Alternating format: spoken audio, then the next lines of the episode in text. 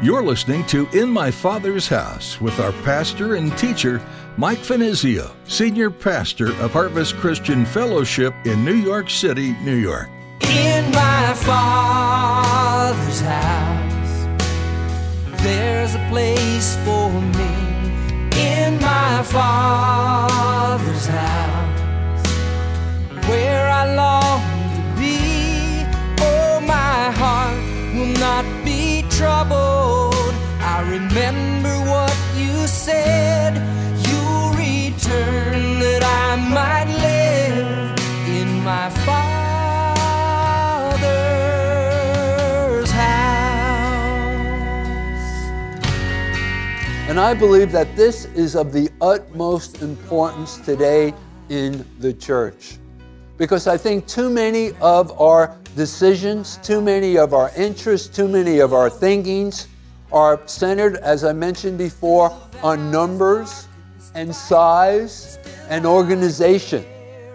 We sure like facts and figures, but the paramount issue in the church should remain the purity of its doctrine. Do you know if all of the Bible is being taught in your church? Even the hard-to-understand parts or the parts that make you uncomfortable? Or is your church more concerned about how many people are attending or that people enjoy what they hear? Today, Pastor Mike will remind you that you need to be more concerned about what you are being taught in your church than be anxious about how many people attend your church, or how they might be offended by what is being taught. Now here's Pastor Mike in the book of First John chapter two as he begins his message, Cling to the Truth. Not be troubled. I remember what you said. You return that I might live in my Father.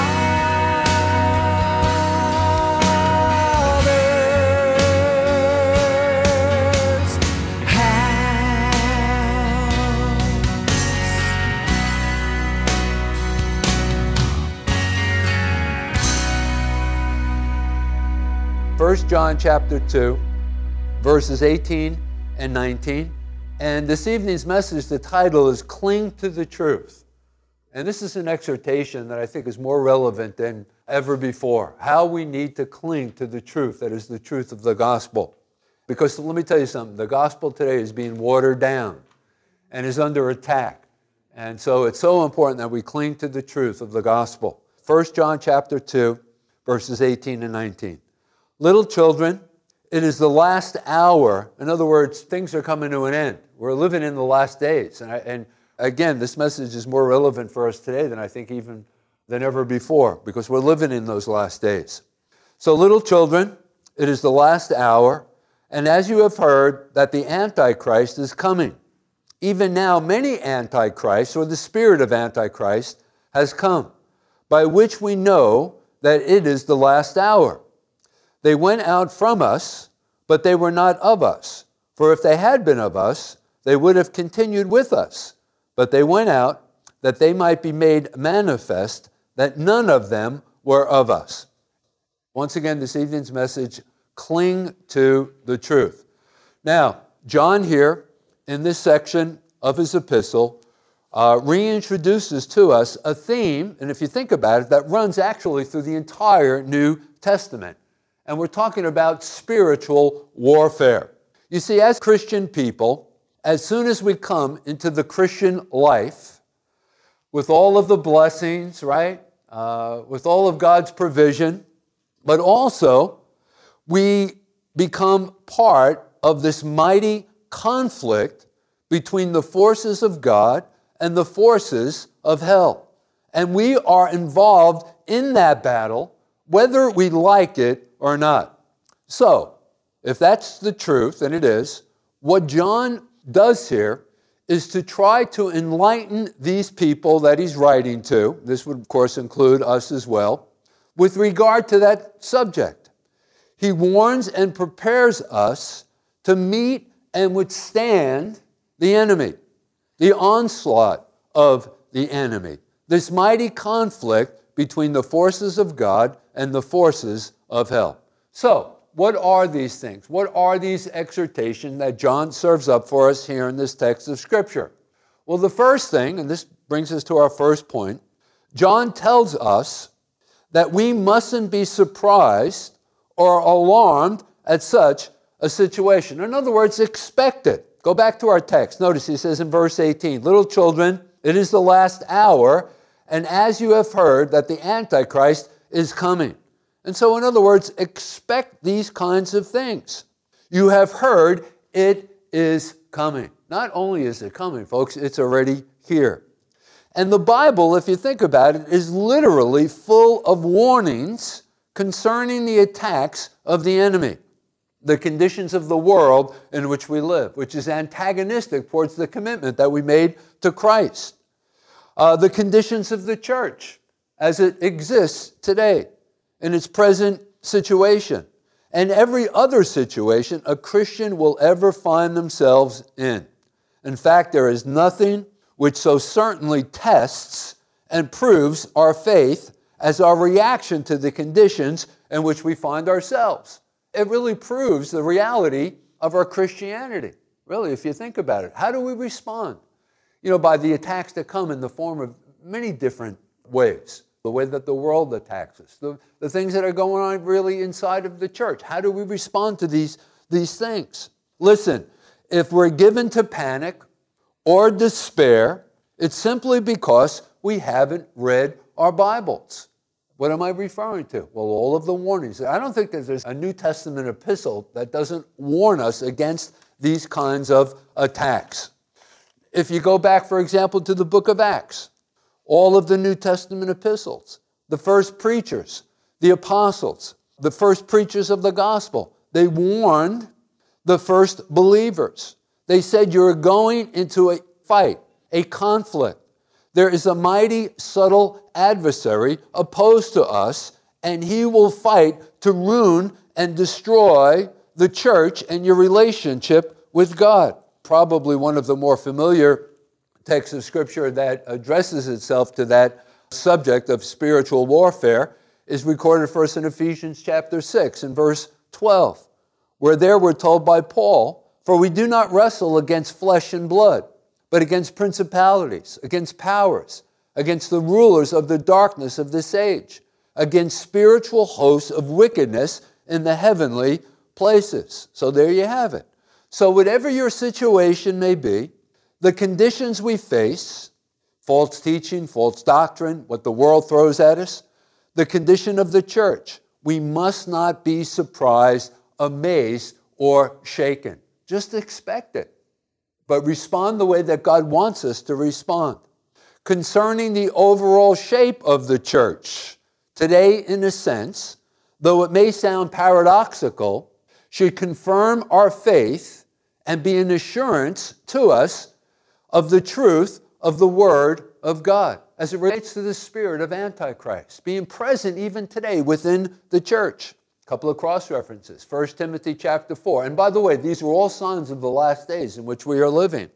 In First Timothy in chapter four and verse one, "Now the Spirit expressly says that in the latter times," or in the last days, "some will depart from the faith, giving heed to deceiving spirits and doctrines of demons."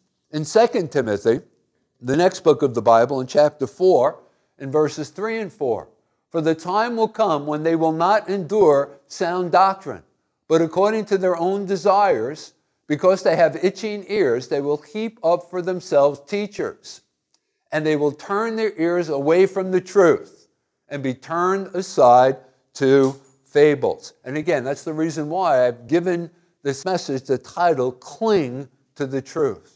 Oh, how we need to, in these last days, cling to the truth.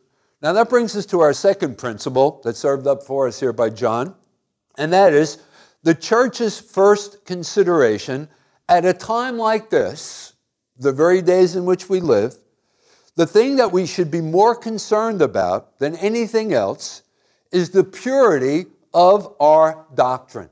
The purity of our doctrine. And if you go back to our text in verses eighteen and nineteen, isn't that exactly what John is exhorting us to do? We need to be concerned about the purity of our doctrine. John's great concern here is not about the numbers of the church or that so many had left the church, but rather about the purity of her doctrine. This is the way that people draw people into the church. They preach an easy gospel. They don't mention anything about the cross. They don't mention anything about denying oneself and following in Jesus' footsteps. They don't address the subject of sin. They don't address the subject of hell, uh, a final retribution. These are things that are absent from their uh, from preaching, from uh, their pulpits. And so these are the things that we need to be concerned about, the purity of our doctrine. We, we, we shouldn't place a great emphasis upon the numbers of people that enter into our church, or that even so many have left because they can't handle the teaching or being rebuked because of sin in their lives. These antichrists that John is referring to here were people who denied that Jesus was the Christ or the Anointed One. They denied the incarnation of Christ, the incarnation of God, how that Jesus became a man, how that God became a man. They denied the doctrine of the atonement. They denied the Father, the Son, and the Holy Spirit, the Trinity. And so John is concerned about true doctrine, true doctrine. And that's exactly what he's talking about here in this text of Scripture. And I believe that this is of the utmost importance today in the church, because I think too many of our decisions, too many of our interests, too many of our thinkings are centered, as I mentioned before, on numbers and size and organization. We sure like facts and figures, but the paramount issue in the church should remain the purity of its doctrine. Listen, we need to be very careful of those who tell us we have to all come together to form some kind of a coalition to fight the enemy. We need to be very careful about that. I was at a Christmas celebration at Carnegie Hall last week. A lot of Christians were there. I guess it's an annual event that had taken place over the last four years. I think it was called An Irish Christmas. And my wife and I were invited to attend with some other Calvary Chapel pastors, and Lloyd Pulley had some tickets for us, so we went out. And, and, uh, and there was a lot of pastors there from a lot of different denominations. And, and there was an intermission during the program.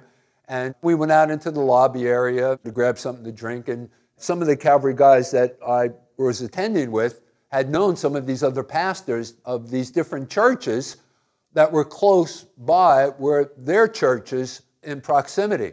And I was introduced to this one fellow, and he, he talked about this coalition and how that we need to attend. In other words, what he was trying to do is get us to jump on our, his bandwagon. And yet they don't even preach the gospel. Later on, the pastor that I had been attending this uh, program with told me that it's a large church, but they don't even preach the gospel there. But yet he wanted us to be a part of his coalition. They were addressing some social issues in and around the area. And that's basically the, the gospel that they preach is a social gospel. And it has nothing to do with Christ whatsoever. Listen, we need to be careful of those who tell us we have to all come together to form a coalition to fight the enemy. Hey, the enemy is the devil. That's who we need to fight against, right? Not social injustice. So listen, better a handful of people who believe that Jesus is the Christ than a crowd who are uncertain as to whether he is or not, and who falsely use the word Christian to describe themselves. John says here, these people have gone out from you. And that doesn't matter.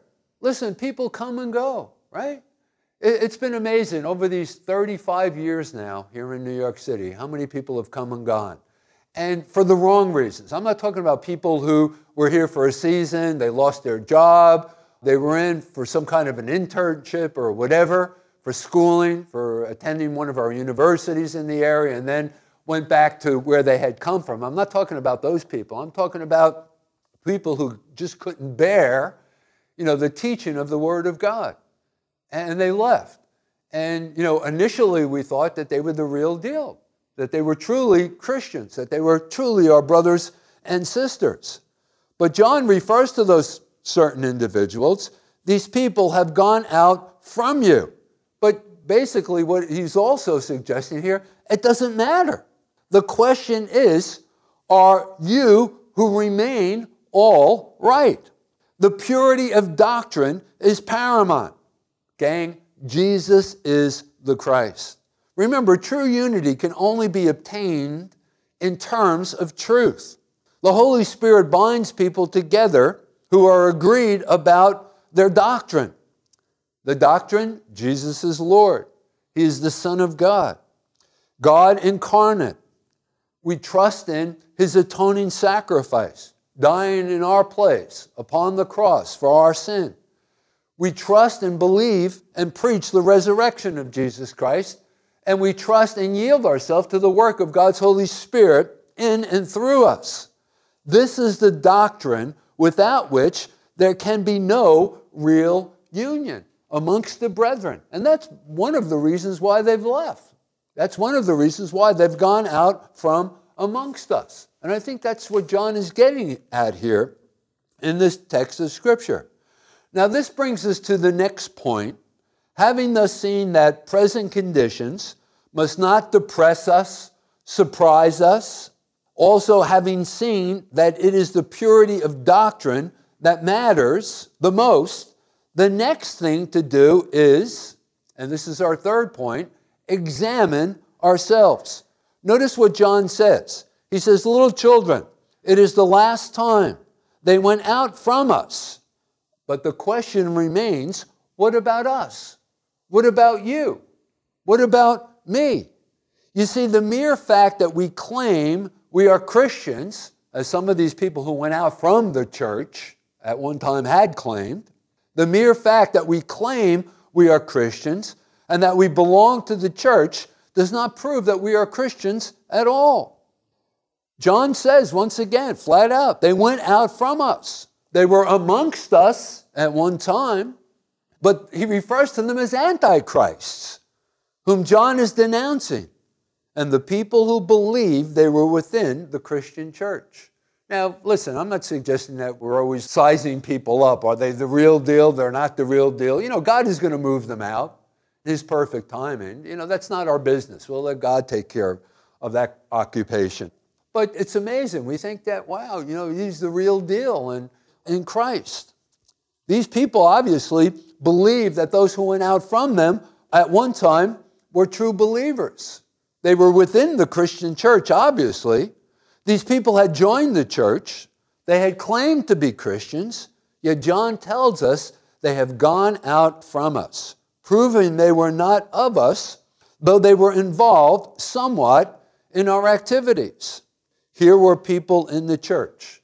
And that begs the question, why were those people? They've gone out from us. They're not around anymore. So what was the catalyst that brought them into the church in the first place? Let me suggest a couple of possibilities. Curiosity.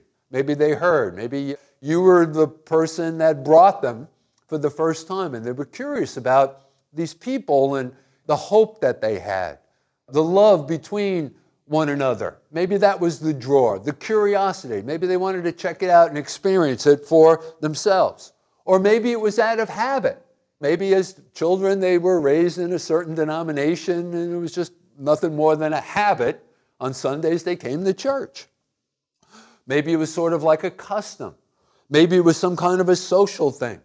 Maybe it had everything to do with business. And I've seen this happen before. We've talked about this before. People come into the church and they're trying to enlist you in some kind of a business transaction, some kind of a scheme or whatever. They want to enlist you in their company or whatever. These are all possible explanations. Listen, don't assume that churches that are packed are packed with Christians. Don't assume that. This moves us to examine ourselves, making sure that we are truly of the faith and truly in Christ. And the ultimate test is that we are of the church. How do I know whether I am really of the church or not? Well, listen, this is where the rubber meets the road. True Christians are those who are in a vital union with the church. This isn't a take it or leave it kind of a decision that they make. They are not loosely attached to it. It's more than just having your name on its rolls or recognizing some sort of an allegiance to it a few times a year or some special Sundays, like on the holidays they attend. They are bound by vital uh, bonds of union. In other words, they have life in them. They don't have to force themselves. Rather, they can't help themselves. They see one another as members of the same family. They're committed to one another. They're there for one another. I am bound to these people.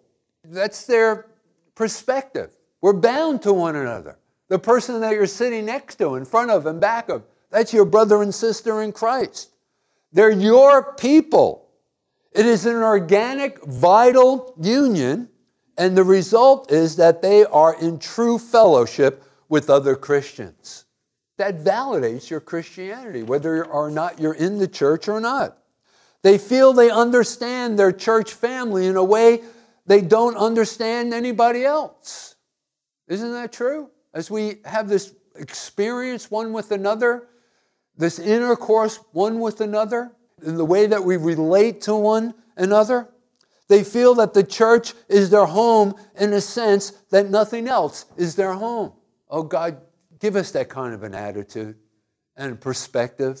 Let us hold this place and each other in high esteem. So we ask ourselves a simple question. Where do these things that I've just mentioned come in my daily life? What exactly is the place and value of these things in my experience? Is it central? Is it vital? Or is it something that escapes me? Something I constantly have to remind myself of. The people who are not of us are living on the fringes. And there's a lot of people who attend our church, let me tell you something, that are living on the fringes. Not a lot, but some.